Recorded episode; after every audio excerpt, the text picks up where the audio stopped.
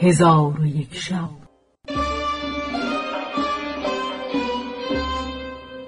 چون شب سیصد و شست و سوم برآمد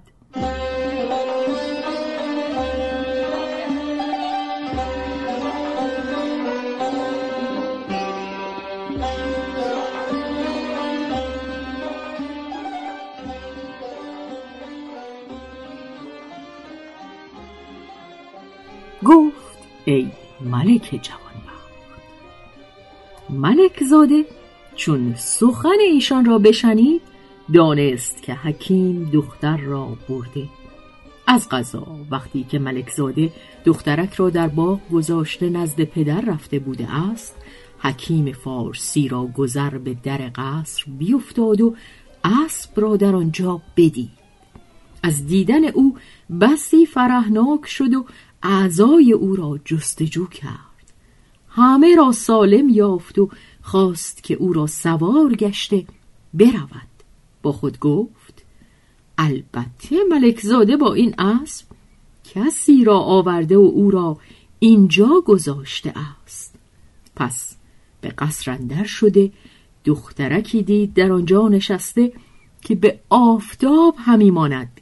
پس بدان دختر نظاره کرد. دانست که همان دختر را ملک زاده آورده است و در این قصر گذاشته خود به سوی شهر رفته است. در آن هنگام حکیم نزد آن ماه روی آمده زمین ببوسید. زهر جبین چشم برداشته او را بدید و او بسی زشت روی و بد صورت بود. به او گفت تو کیستی؟ حکیم گفت. ای خاتون من رسول ملک زاده هستم. امر فرموده تا تو را از اینجا به جای دیگر که به شهر نزدیک است ببرم. دخترک چون این سخن بشنید به او گفت ملک زاده در کجاست؟ حکیم گفت در شهر به پیش پدر خیش است و به زودی به سوی تو خواهد آمد. دختر به او گفت مگر ملک زاده جز تو کسی نیافت که به سوی من بفرستد.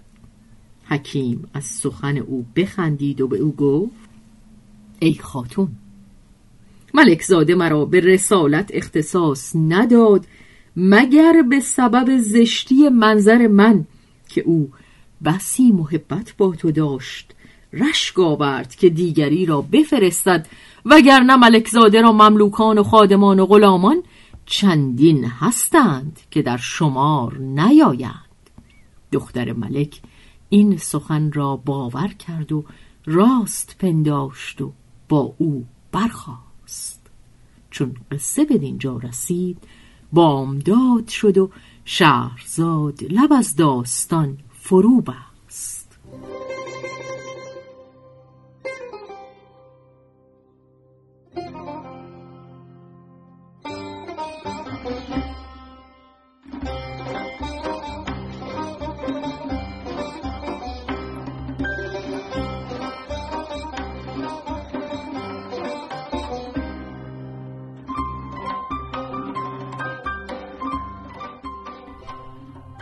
به روایت شهرزاد فتوهی.